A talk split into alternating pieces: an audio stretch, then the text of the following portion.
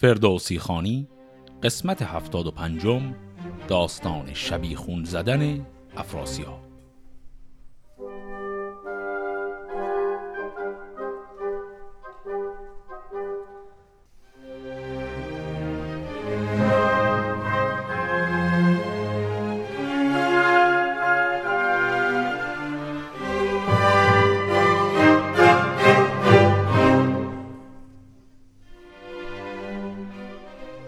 قسمت قبل با فتح بهشت کنگ به پایان رسید و بازم مثل همیشه افراسیاب تونست خودش فرار کنه.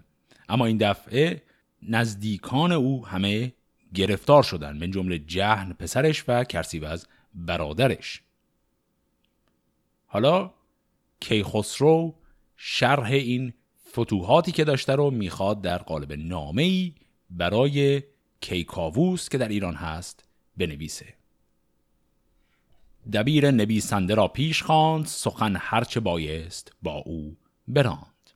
سر نامه کرد آفرین از نخست در آن کو زمین از بدیها بشست. سر جادوان را نگوسار کرد چنان اختر خفته بیدار کرد.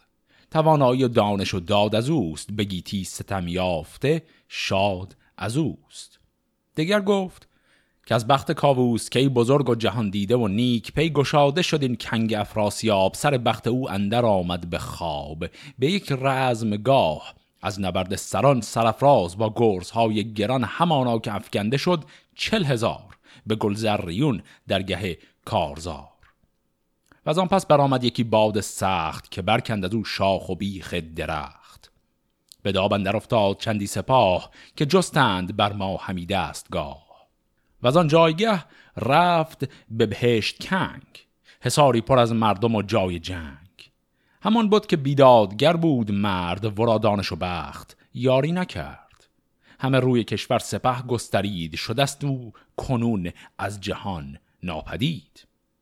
از این پس فرستم به شاه آگهی ز روزی که باشد مرا فرهی. پس این نامه که خسرو بود. و آن پس بیامد به شادی نشست پرستند پیشندرون می به دست. به تا بهار اندر آورد روی جهان شد بهشتی به رنگ و به بوی. در و دشت چون پرنیان شد به رنگ هوا گشت بر سان پشت پلنگ. گرازیدن گور آهو به دشت بر این گونه بر چند خورشید گشت. به نخچیر یوزان و پرنده باز همه مشک بویان بتان تراز. همه چهار پایان به کردار گور پراگنده آگنده گردن به زور به گردن به کردار شیران نر به سان گوزنان به گوش و به سر.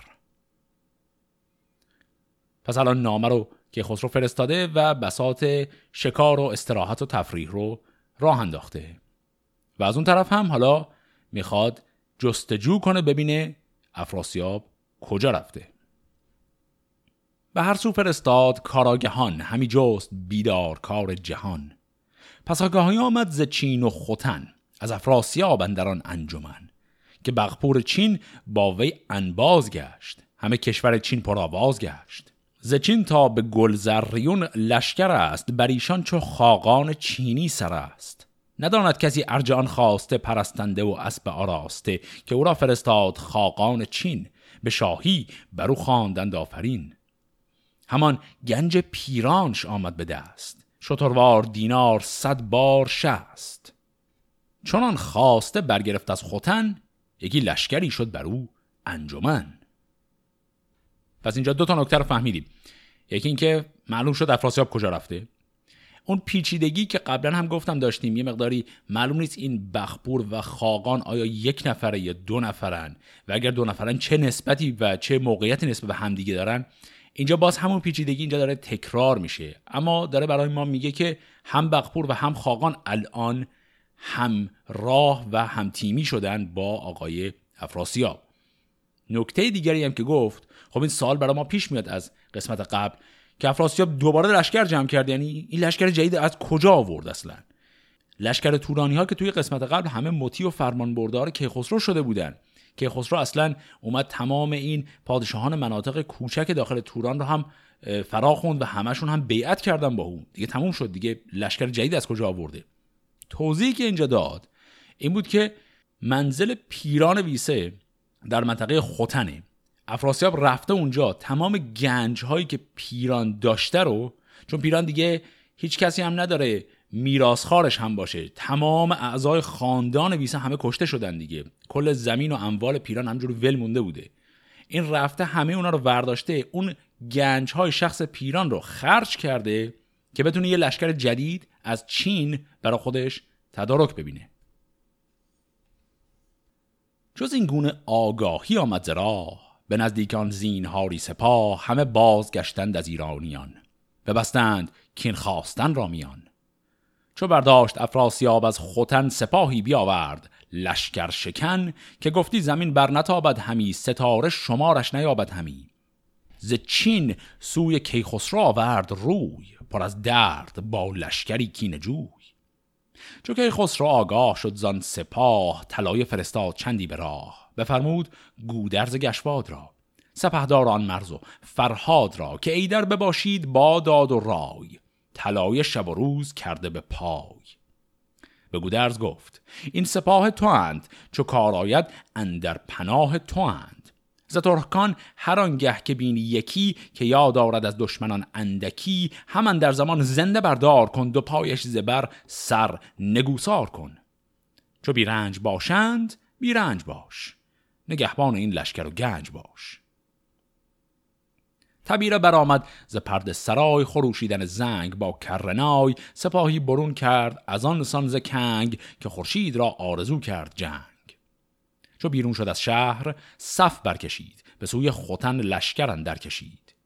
میان دو لشکر دو منزل بماند جهاندار گردن کشان را بخواند. چون این گفت که امشب مخسبید هیچ نه خوب آید آسایشن در بسیج. طلایه براگند بر گرد دشت همه شب همی گرد لشکر بگشت. به یک هفته بودش همانجا درنگ همی کرد آرایش و ساز جنگ. به هشتم طلایه بیامد ز راه به خسرو چنین گفت کامد سپاه. سپه را بران سان بیاراست شاه که نظاره گشتند خورشید و ماه. چون افراسیاب آن سپه را بدید بیامد برابر صفی برکشید.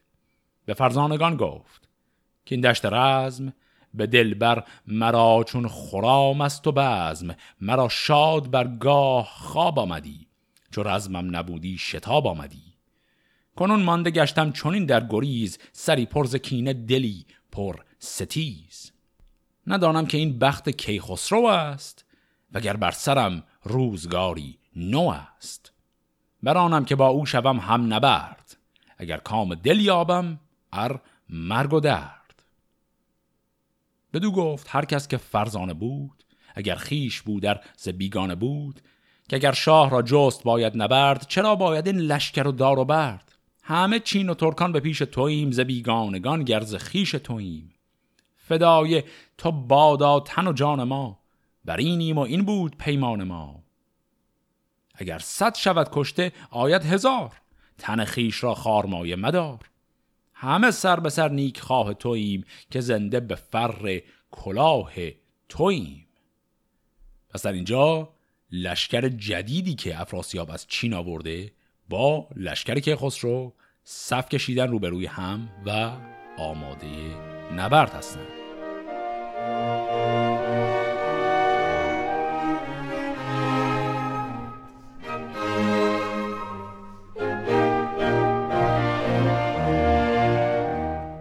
ولی به سیاق همیشگی قبل از اینکه نبرد شروع بشه یک پیغام رسانی بین دو طرف رو هم داریم. حالا ببینیم افراسیاب چه پیغامی برای کیخسرو داره این دفعه.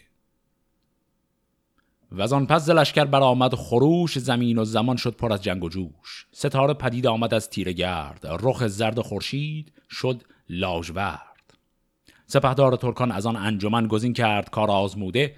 دو تن. پیامی فرستاد نزدیک شاه. که کردی فراوان پس پشت راه همانا که فرسنگ از ایران هزار سوی کنگ دز اندر آید شمار. سگوه و بیابان از ریگ و شخ دو لشکر بر این سان چمور و ملخ. زمین ها چو دریا شد از خون کین ز کنگ و ز چین تا به دیران زمین. اگر خون آن کشتگان راز خاک به ژرفی برد رای یزدان پاک همانا که دریای قلزم شود. دو لشکر به خون اندرون گم شود. اگر گنج خواهی ز من گر سپاه و گر بوم ترکان و تخت و کلاه سپارم تو را. من شوم ناپدید. جز از بند جان کان ندارم کلید. مکن گر تو را من پدر مادرم ز تخم فریدون افسونگرم. ز خون پدر گردلت خیره شد چون این آب من نزد تو تیره شد. از آن بد سیاوش گنهکار بود. مرا دل پر از درد و تیمار بود. دگر گردش اختران بلند که هم با پناهند و هم با گزند مرا سال بسیار بر سر گذشت که با نامداران نرفتم به دشت. تو فرزندی و شاه ایران تویی به رزمندرون چنگ شیران تویی. یکی رزمگاهی گزین دور دست نبر دامن مرد خسرو پرست. بگردیم هر دو به داوردگاه به جایی که از او دور باشد سپاه. اگر من شوم کشته بر دست تو ز دریا نهنگ آورد شست تو تو با خیش و پیوند مادر مکوش بپرهیز و از کین چندین مجوش. وگر تو شوی کشته بر دست من به زینهار یزدان که از آن انجمن نمانم که یک تن بپیچد ز درد وگر بیند از باد خاک نبرد. اینی که شنیدیم پیغام افراسیاب بود. در این پیغام هم حرفای جالبی زد. اول ارجا داد به اینکه این نبرد دیگه خیلی طول کشیده. به این شکل گفت که این جایی که تو اومدی یعنی نزدیک کنگدز این هزاران فرسخ با ایران فاصله داره. دیگه خیلی کشیده داخل مرز کشور همسایه. و بعد هم گفت اونقدری که خون ریخته شده اگر این خونها رو از زیر خاک در بیاریم و همه رو بریزیم توی دره قدر دریایی میشه و همه آدمای زنده رو هم غرق می‌کنه. اینا همه ارجاع به اینه که این جنگ دیگه واقعا طولانی شده. حالا افراسیاب دلیل اینکه این بحث رو داره می‌کنه اینی که دنبال نجات دادن جون خودشه. تو دفعه قبلی دیدیم که افراسیاب هی هر پیغام رسانی که انجام می‌داد از یه موازی داشت کوتاه میومد و بعدم سریع پشت سرش تهدیدهایی را هم می‌کرد. هی به مرور زمان از موازش بیشتر و بیشتر و بیشتر کوتاه اومد. تا جایی که تو مرحله قبلی اصلا گفت کل این سرزمین توران رو من میدم به تو اگر که بیخیال جنگ شی. در این نوبت اومد گفت آقا من جانم رو می‌خوام وردارم و فرار کنم. تو به من این زنهار رو بده که من رو نکشی. اصلا من هیچ دیگه نمی‌خوام از تو.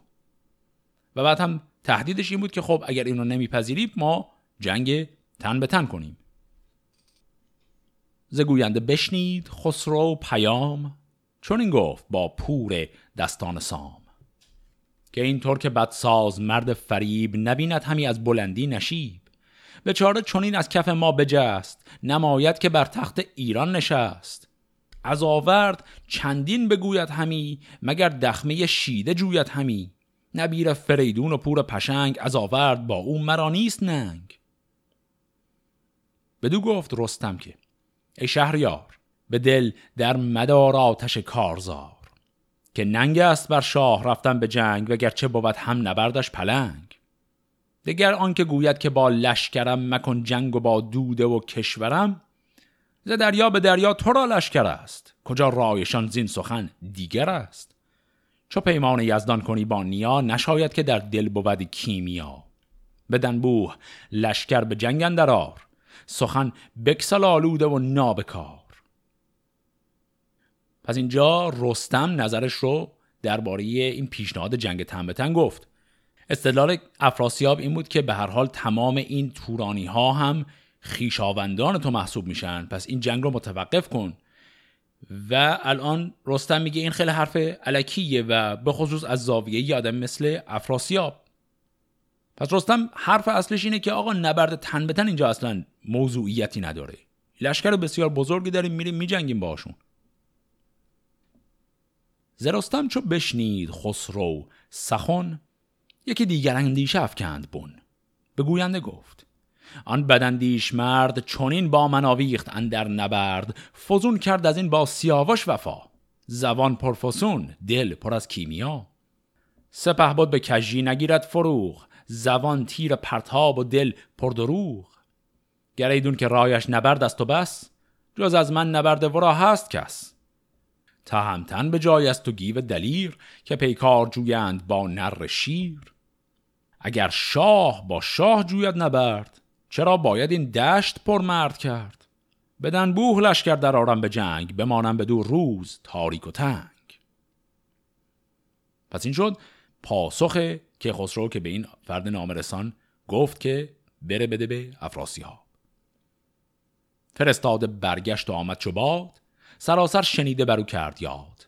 پر از درد شد جان افراسیاب نکردی هیچ بر جنگ جستن شتاب. سپه را به جنگ اندر آورد شاه به جنبید ناچار دیگر سپاه. یکی با درنگ و دگر با شتاب زمین شد به کردار دریای آب. زباریدن تیر گفتی از ابر همی ژاله بارد ز کام هزبر. ز شبگیر تا گشت خورشید لعل زمین پرز خون بود در زیر نعل. سپه باز چیدند چون تیره گشت که چشم سواران همی خیره گشت. سپهدار با فر و نیرنگ و ساز چون آمد به لشکرگه خیش باز چون این گفت با توس که امروز جنگ نبر آرزو کرد پور پشنگ. گمانم که امشب شبیخون کند ز دل کین دیرینه بیرون کند. یکی کنده فرمود کردن به راه بدان سو که بود راه توران سپاه. بفرمود کاتش مسوزید کس نباید که آید خروش جرس.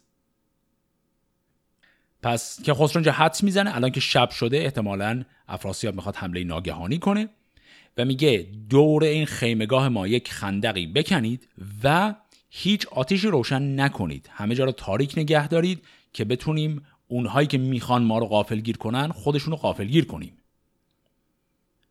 زلشکر سواران که بودند گرد گزین کرد خسرو به رستم سپرد.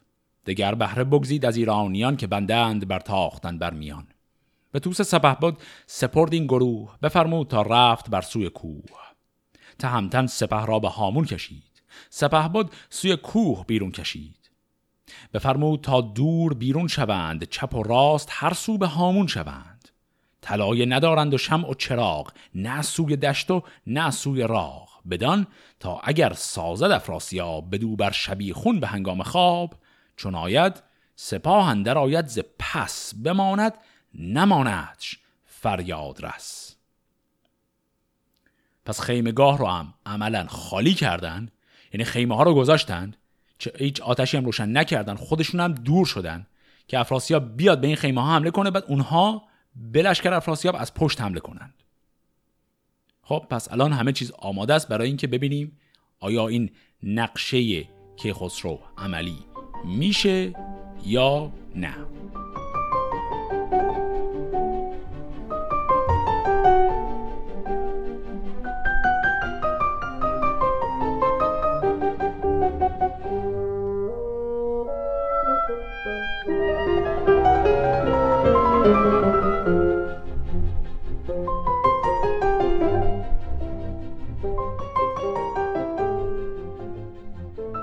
به ره کنده پیش و پس اندر سپاه. پس کنده با لشکر و پیل شاه. سپهدار ترکان چو شب در شکست میان با سپه تاختن را ببست. ز لشکر جهان دیدگان را بخواند ز کار گذشته فراوان براند. چون این گفت که این شوم پرکیمیا چونین چیره شد بر سپاه نیا. کنون بیگمان خفتند آن گروه پراگند لشکر همه دشت و کوه. به مردیز دل ترس بیرون کنیم سهرگه بر ایشان شبیخون کنیم. گر شب بر ایشان بیابیم دست ز پستی ابر تخت باید نشست. وگر کار ما زین نگیرد فروغ همه چاره باد است و مردی دروغ. بر این برنهادند و برخواستند ز بهر شبیخون بیاراستند ز لشکر گزین کرد پنجه هزار جهان دیده مردان خنجر گذار برفتند کار آگهان پیش اوی جهان دید مردان پرخاش جوی. ز کار آگهان آن که بود رهنمای بیامد به نزدیک پرده سرای. به جایی او پاسبانی ندید جز از آرمید جهانی ندید. طلایه نو آتش و باد نی ز ترکان کسی را به دل یاد نی. چنان دید برگشت و آمد دوان که از ایشان کسی نیست روشن روان. همه خفتگان همچنان مردند مگر دی همه روز می خوردند به جای طلایه پدیدار نیست بر آن دشت بر پای جز خار نیست. چون افراسیابان سخنها شنود به دلشندرون روشنایی فزود. سپه را فرستاد و خود برنشست. میان یلی تاختن را ببست. برفتند ترکان چو دریای آب بکردند بر تاختن بر شتاب. بر آن تاختن جنبش و ساز نی همان ناله بوغ آواز نی. چو رفتند نزدیک پرده سرای برآمد خروشیدن کرنای او تبل بر کوهه زین بخواست درفش سیه سر برآورد راست. زلشکر هر آن کس که بود پیش رو برانگیختن دست و برخواست او. به کنده در افتاد چندی سوار. بپیچید دیگر سر از کارزار. ز یک دست رستم برآمد ز دشت ز گرد سواران هوا تیره گشت. ز دست دگر گیو و گودرز و توس به پیشندرون شاه با پیل و کوس. شهنشاه با کاویانی درفش هوا شد ز تیغ سواران بنفش. برآمد ده و گیر و دار و بکش. نه با اسب جان بود نه با مرد هوش ز ترکان ز صد نامور ده نماند. کسی را که ماند اختر بد براند. چون آگاهی آمد از آن رزمگاه چنان خسته شد شاه توران سپاه که از او خستگان زار و گریان شدند. ز درد دل شاه بریان شدند. چون این گفت که از گردش آسمان نیابد گذر دانشی بیگمان. چو دشمن همی جان ستاند نه چیز بکوشیم یک دست ناچار نیز. اگر سر به سر تن بکشتن دهیم وگر ارج تاج کی برنهیم برآمد خروش از دو پرده سرای جهان پر شد از ناله کرنای. گرفتند شمشیر و زوپین به کف کشیده سپه بر سفر سنگ صف. به کردار دریا شدن رزمگاه نه خورشید تابید روشن نما سپاه اندر آمد همی فوج فوج. بر آن که برخیزد از باد موج. در و دشت گفتی همه خون شده است. خور از چرخ گردنده بیرون شده است. به قیرندر اندود چهر سپهر کسی را نبود بر تن خیش مهر.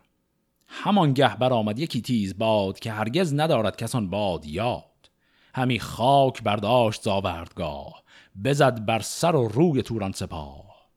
ز سرها همه ترگ ها برگرفت. بماندن در آن شاه ترکان شگفت. همه دشت مغز سر و خون گرفت. رخ خاک رنگ تبرخون گرفت.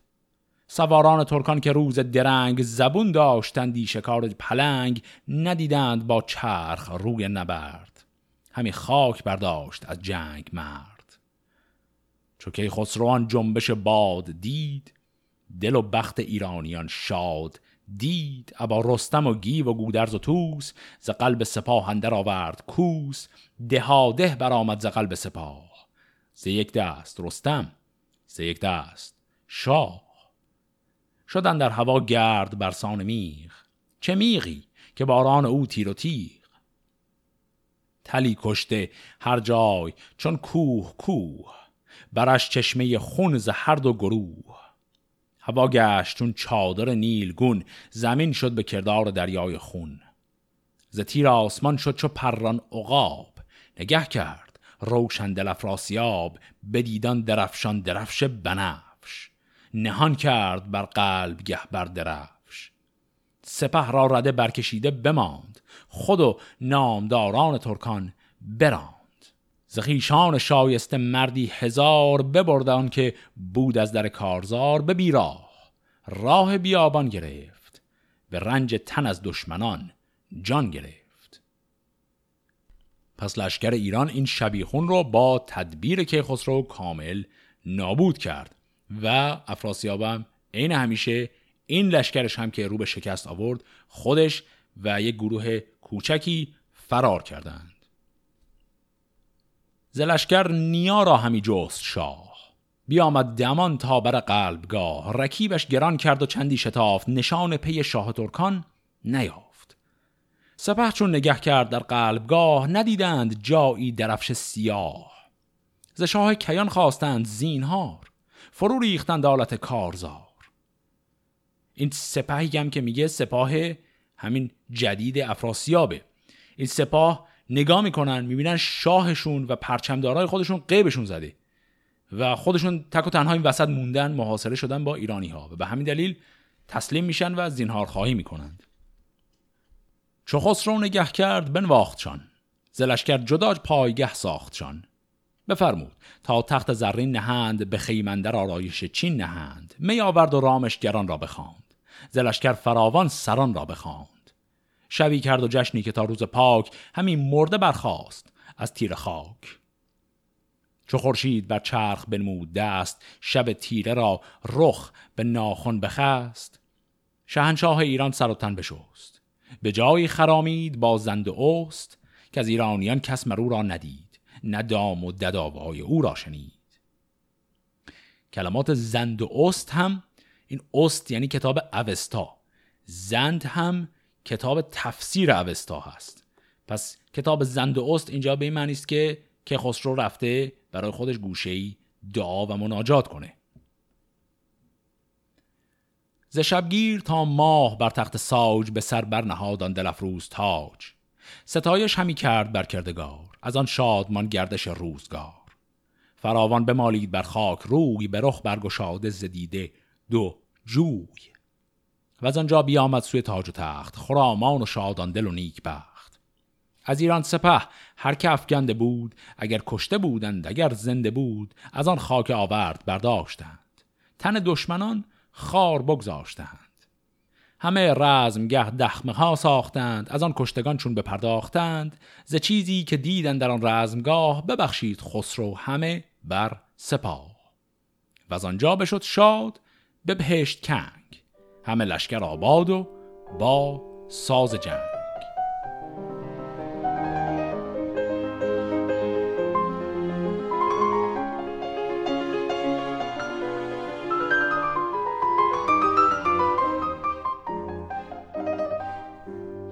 پس اینجا باز هم لشکر افراسیاب شکست خورد. عین اتفاقات دفعه قبل تکرار شد.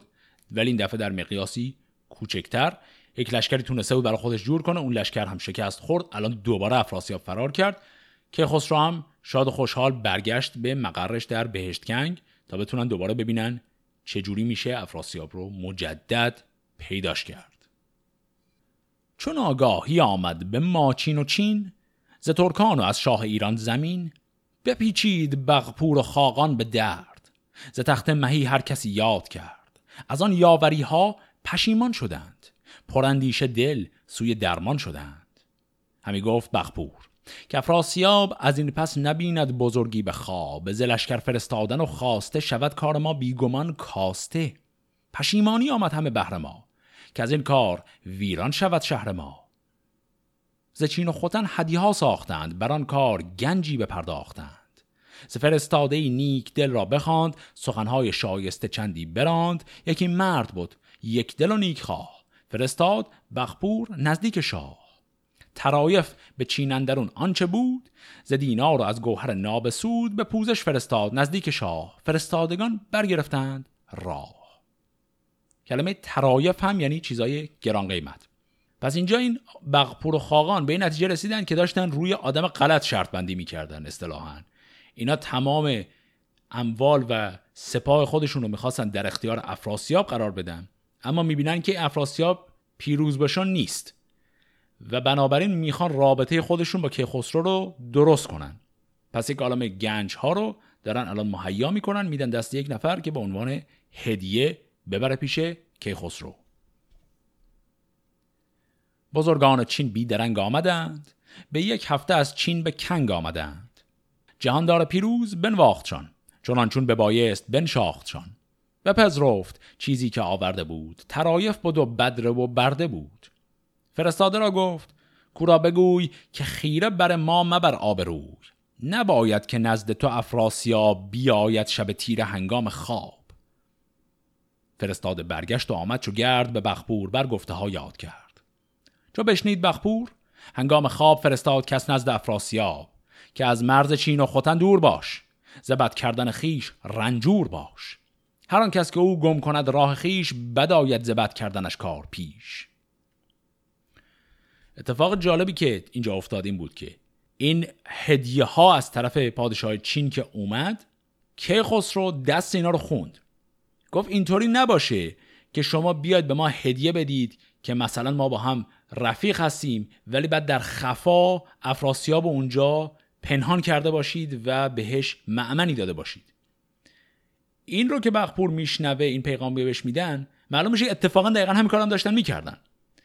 و سری میره یک نفر رو میفرسته پیغام بده به افراسیاب که آقا ما داره رابطمون با ایران یا خوب میشه شما لطفا جمع کن و برو. طرفای ما نزدیکای ما نیا.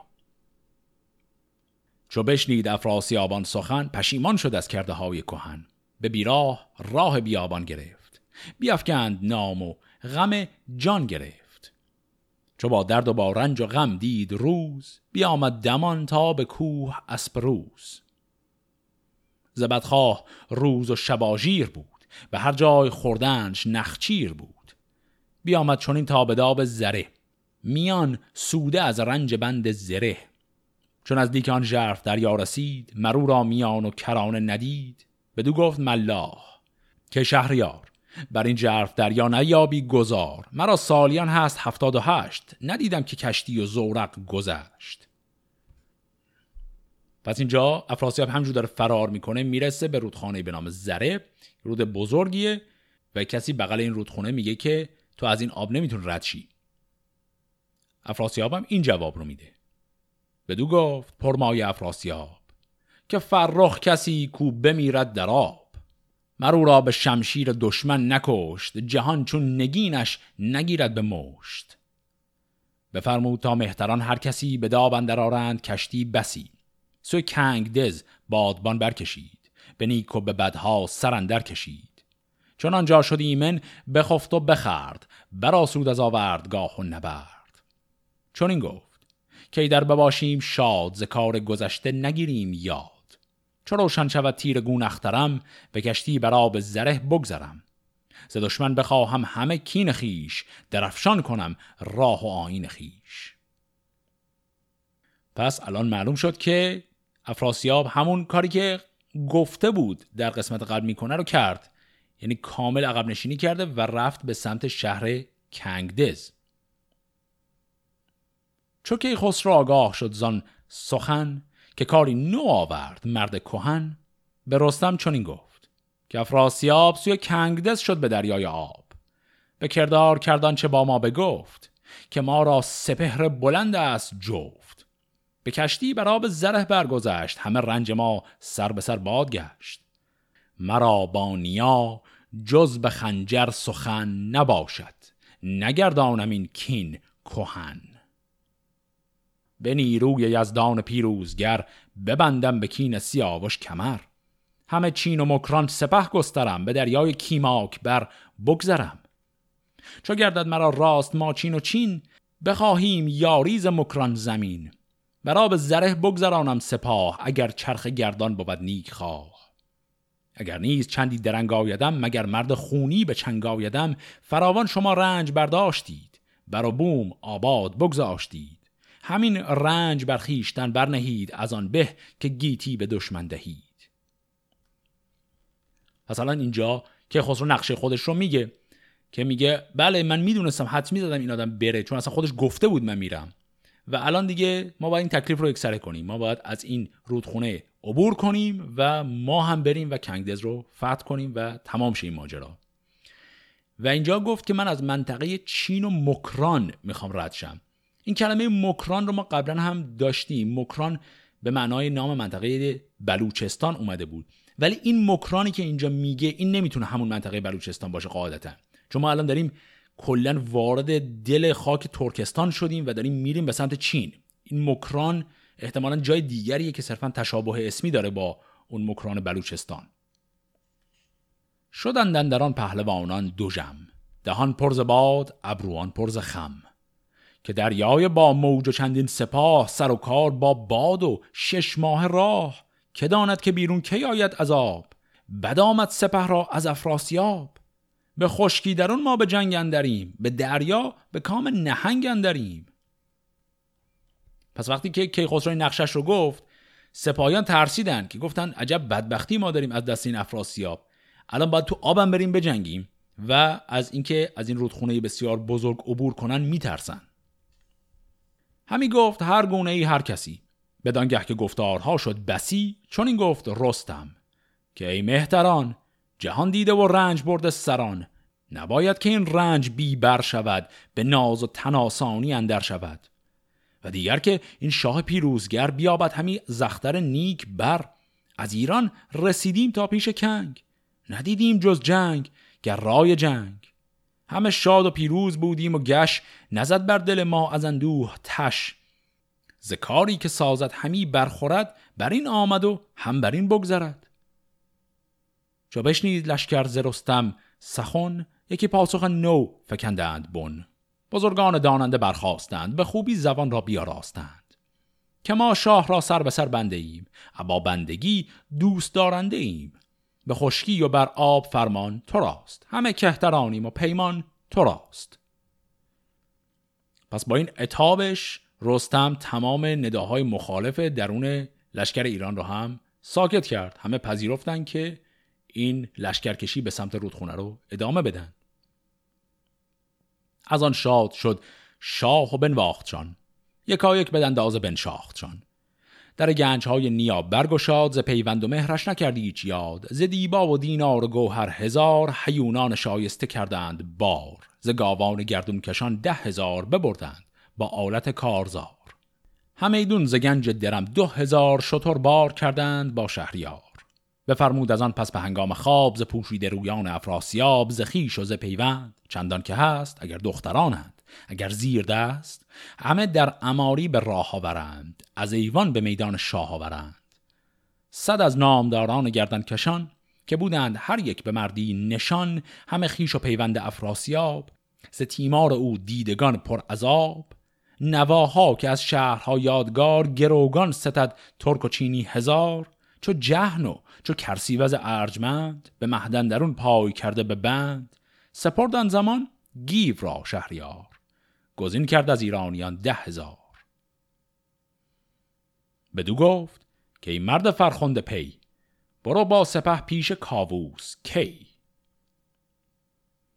پس که خسرو حالا که تصمیم گرفته لشکرکشی رو به سمت شرق باز هم ادامه بده این زنان کاخ افراسیاب به اضافه تمام غلامان و تمام گنج ها و به اضافه تمام گروگان هایی که گرفته بودن همه اینها رو سپرد به دست گیو و گفت تو مسئول اینها باش و با اینها برگرد به سمت ایران چون ما می‌خوایم بریم به سمت مخالف. پس باز هم رسیدیم به جایی بسیار شبیه جایی که تازه شروع کرده بودیم. یعنی باز هم افراسیاب لشکری جمع کرد شکست خورد فرار کرد. و اگر دقت کنیم می‌بینیم تو این مراحل شکست خوردن افراسیاب هی یک به یک داره تمام قدرتهاش رو هم از دست میده قدرت سیاسی خودش رو. حالا خودشه و همین شهر کنگدز ادامه این داستان و لشکرکشی که کیخسرو می‌خواد بکنه به سمت کنگدز رو در قسمت هفته آینده با هم دنبال می‌کنیم. فعلا خدا نگهدار.